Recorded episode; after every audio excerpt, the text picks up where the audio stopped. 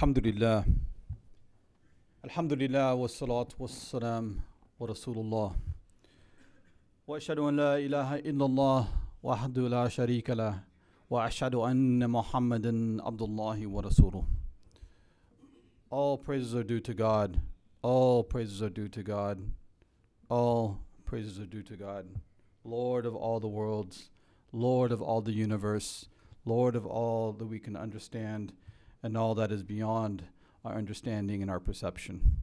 I bear witness that there is no God worthy of worship than the one God, Allah subhanahu wa ta'ala, and I bear witness that Muhammad sallallahu alaihi wasallam is the final messenger of God, completing the long chain of prophets and messengers, which includes Jesus and Moses and Abraham and all the other prophets and messengers we find in God's holy Quran. May God's peace and blessings be upon them all, inshallah. My dear brothers and sisters, Alhamdulillah, we are at the beginning of another year on the Gregorian calendar, 2020. Congratulations, you all have made it another year. And whatever your age, whatever phase of life, you've made it another year, and God has blessed us to live this far. And how long we will live, of course, is not known to anybody except Him. As Allah subhanahu wa ta'ala says in the Quran, our moment of death is known, known only to Him, and we cannot make it come any faster nor delay it by any moment uh, at all. Only He is the one that decrees that. As we mark this now passage of time into this new year, they say it should be a period of reflection and resolution. And so, indeed, I want to take the opportunity to reflect and to resolve that for us as American Muslims, we have a certain responsibility. And so, my topic today, my message today is about us American Muslims starting a renaissance.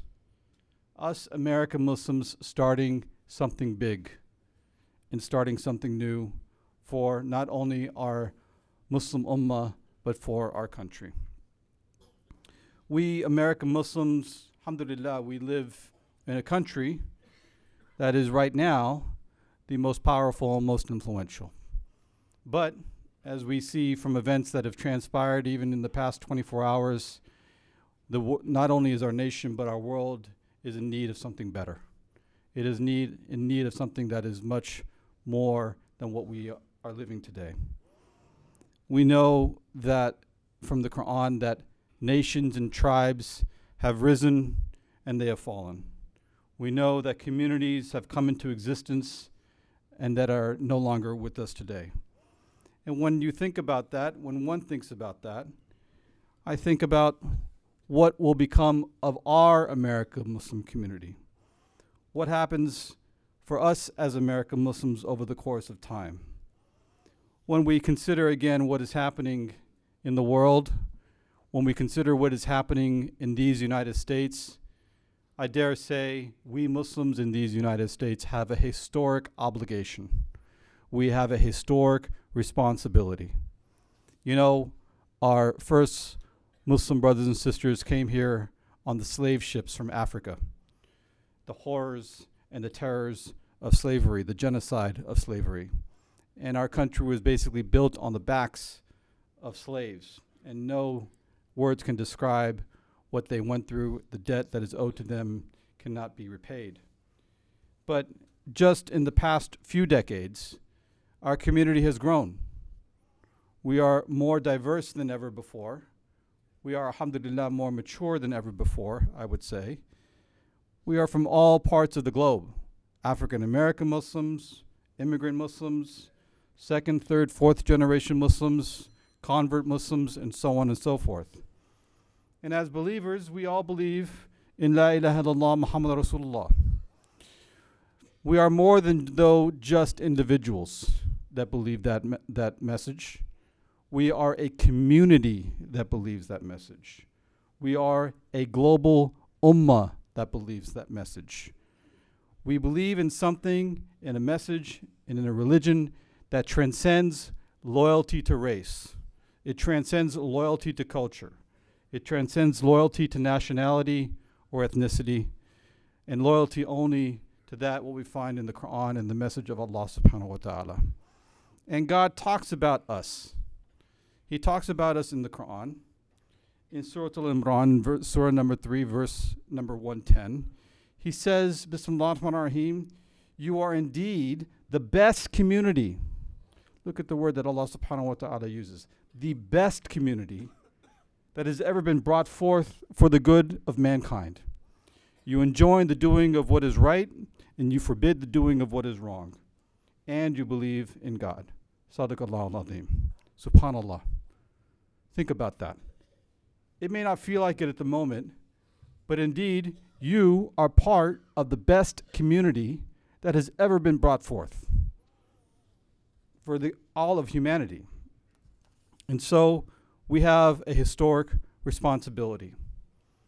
And I want to express hope and I want to express optimism that despite the darkness that we find our global, uh, global ummah in, that better days lie ahead.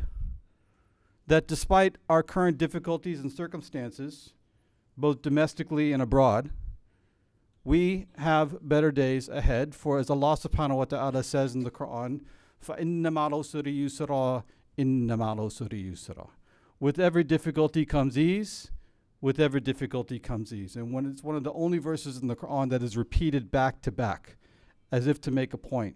You're going to go through difficulty, but there shall be ease afterwards. But in the same breath, I want to remind myself first, and then you all as my sisters and brothers in faith, that God says subhanahu, God subhanahu wa ta'ala says in Surah Al-Ra'd, the 13th surah, the 11th verse, it says, he says, Bismillah rahim God does not change the condition of a person unless they are willing to change their inner selves. God does not change the condition of a person unless they are willing to change their inner selves.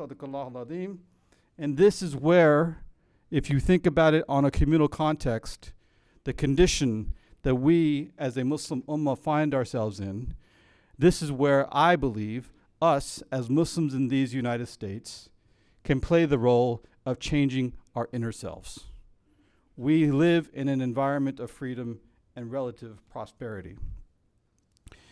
We all know, of course, that parts of the Muslim world are on fire. On fire.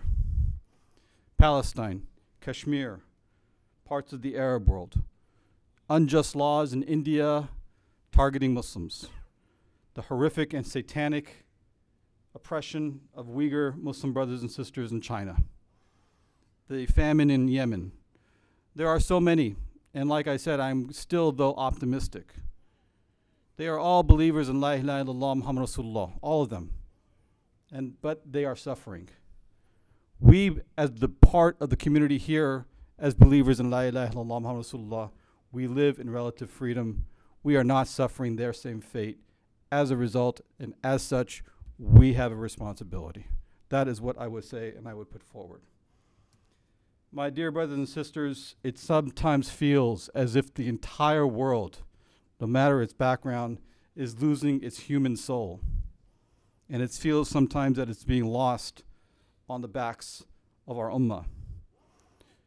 But I dare say again that it has never been a better time to be a Muslim in the United States.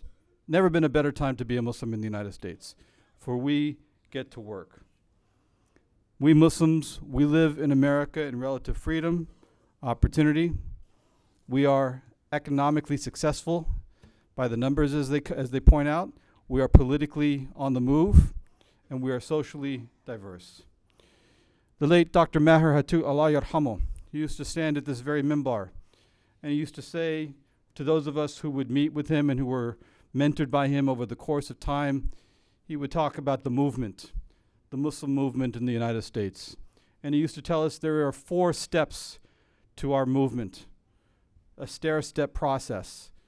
The first step was that we first, as a Muslim community, be known, that we be known in these United States, that we be known to our fellow Americans. The second step is that we be respected that our message, our behavior, our actions should elicit respect and we should be respected. The third step is that after you are known, after you're respected, you are then included in the decision making process. And then finally, the fourth step after you are known, after you're respected, and after you're included, create change.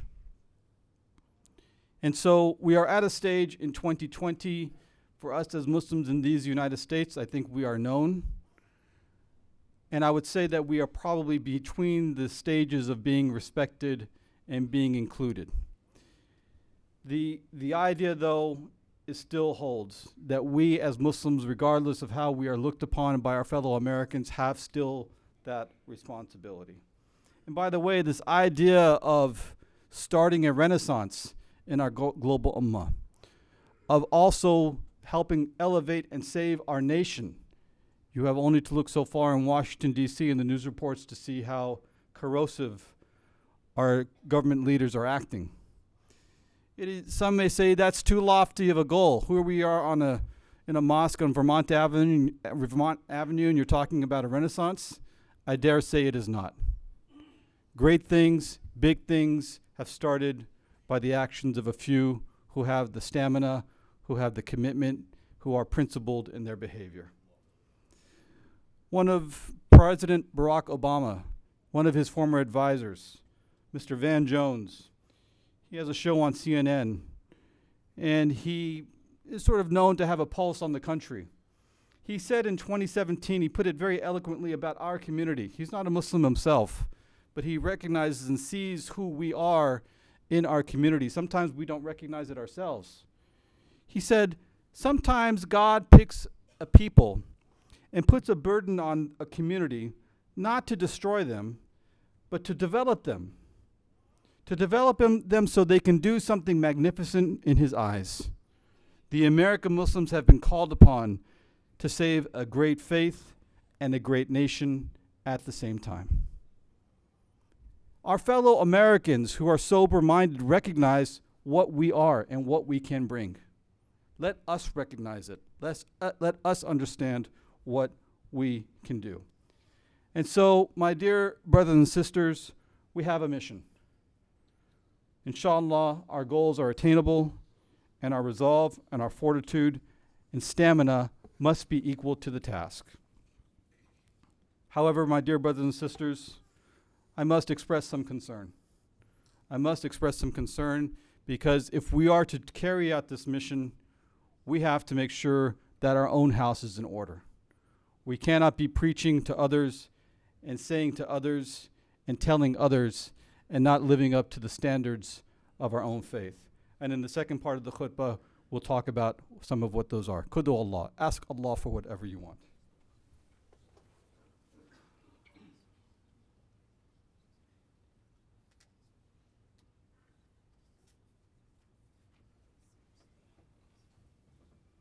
Elhamdülillah.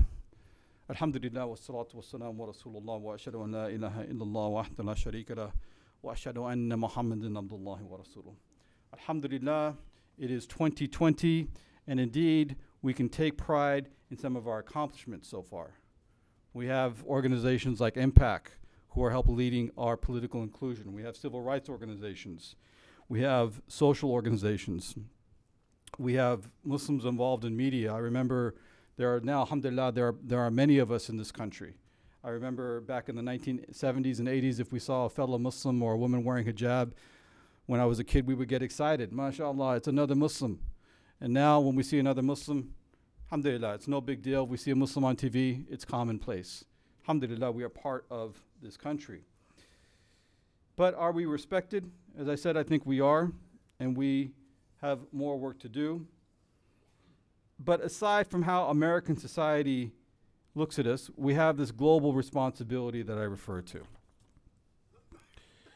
Um, and so the first thing that I want to sort of express concern but opportunity to do so is the fact that we as a community need, in my opinion, to become more cohesive. We are, alhamdulillah, a diverse community, as I mentioned. You look around this hall and you see brothers and sisters from all different parts of the world. We are from different cultures and different ethnicities. And so when we talk about the need for cohesion, I ask myself first and then I ask you how many African American brothers and sisters break bread with Bangladeshi brothers and sisters? How many Pakistani brothers and sisters break bread with Bosnian brothers and sisters? We are from different parts in different lands and from here, but we have to do, in my opinion, more to become more cohesive in order, in order to fulfill the mission and the responsibility at hand. We are a microcosm and a reflection of these United States. And Allah subhanahu wa ta'ala says in the 61st surah, Surah Al-Saf, in verse number 3, he says, Bismillah rahim Verily, God loves only those who fight in his cause in solid ranks. In solid ranks. That's the term I want to emphasize. God loves only those who fight in his cause in solid ranks as though they were a building firm and compact. Are we that community that's becoming solid in our ranks? Are we that group of Muslims that are solid in rank to carry out the mission and the task at hand? That is something we should all be striving for in our inner selves and in our communal selves. We need to take deliberate steps towards building that cohesion, and it is something, as I said before, that I don't think we are doing enough of. But inshallah, this Islamic Center and others will work towards that effort. You know, one of the events I will say, though, that does that here in Southern California is an event called Humanitarian Day. Some of you may be part of it. Humanitarian Day is put on by my dear brother, Brother Omar Hakim of Ilm Foundation. And essentially, Humanitarian Day is a day, one day in Ramadan, where Muslims from all over Southern California, from different mosques in Orange County, Riverside County, LA, all over Southern California, from various backgrounds, from various ethnicities, come together in Skid Row, about five miles east of here, to provide services for the homeless and the destitute. And that is a strong example, in my opinion, of fulfilling both that idea of building community cohesion, but also carrying out the mission of our faith, which is to one of the missions of our faith, which is to help the less fortunate. So I want to recognize Brother Omar Hakim. The second thing that I want to express some concern about, which is how we as Muslims disagree with each other. How do we disagree with each other? We are a diverse group of people. We have various opinions in the world and about matters political, social, religious, etc. But how do we express that disagreement with each other? How do we talk to each other about that disagreement? We unfortunately sometimes see very destructive and corrosive behaviors in our disagreement. Brother, if you don't agree with me, you're not Muslim. If you don't think the Quran says this the way I think about it, you're not Muslim. There's a destructiveness, a corrosiveness in some of our thinking and our mentality. And there's a lack of respect, I would say, that is rooted more in the bruising of ego than in principled thinking. And so we see that behavior sometimes, and it is important for us as Muslims to realize that we have a better way, that our approach of disagreeing should be rooted in respect. Our approach in not necessarily seeing eye to eye should be rooted in the fact that we still love another brother, love another sister, because we, they are fellow believers in La ilaha illallah Muhammad Rasulullah. It can't be rooted in the thought that plague on your house if you don't agree with me. It can't be rooted in this idea that if you disagree with me, I'm going to burn your house down. We should be having a loving heart, a tender heart for our fellow believers. If they think they are doing, if you think that they are not right, alhamdulillah, let them live and let live in some respects. God subhanahu wa ta'ala will be the judge. But it can't be one that descends into destructive or corrosive thinking or behavior towards one another. In fact, we talk about that. I say that amongst us as Muslims, but we know very well that that is something that our country is facing. Look at what's going on with these impeachment hearings in Washington, D.C. If you turn on the TV for five, ten minutes and you watch these hearings, you see the corrosive language. You see the destructive language. Our country needs some love. Our country needs to be elevated. Our country needs to figure out a better way forward.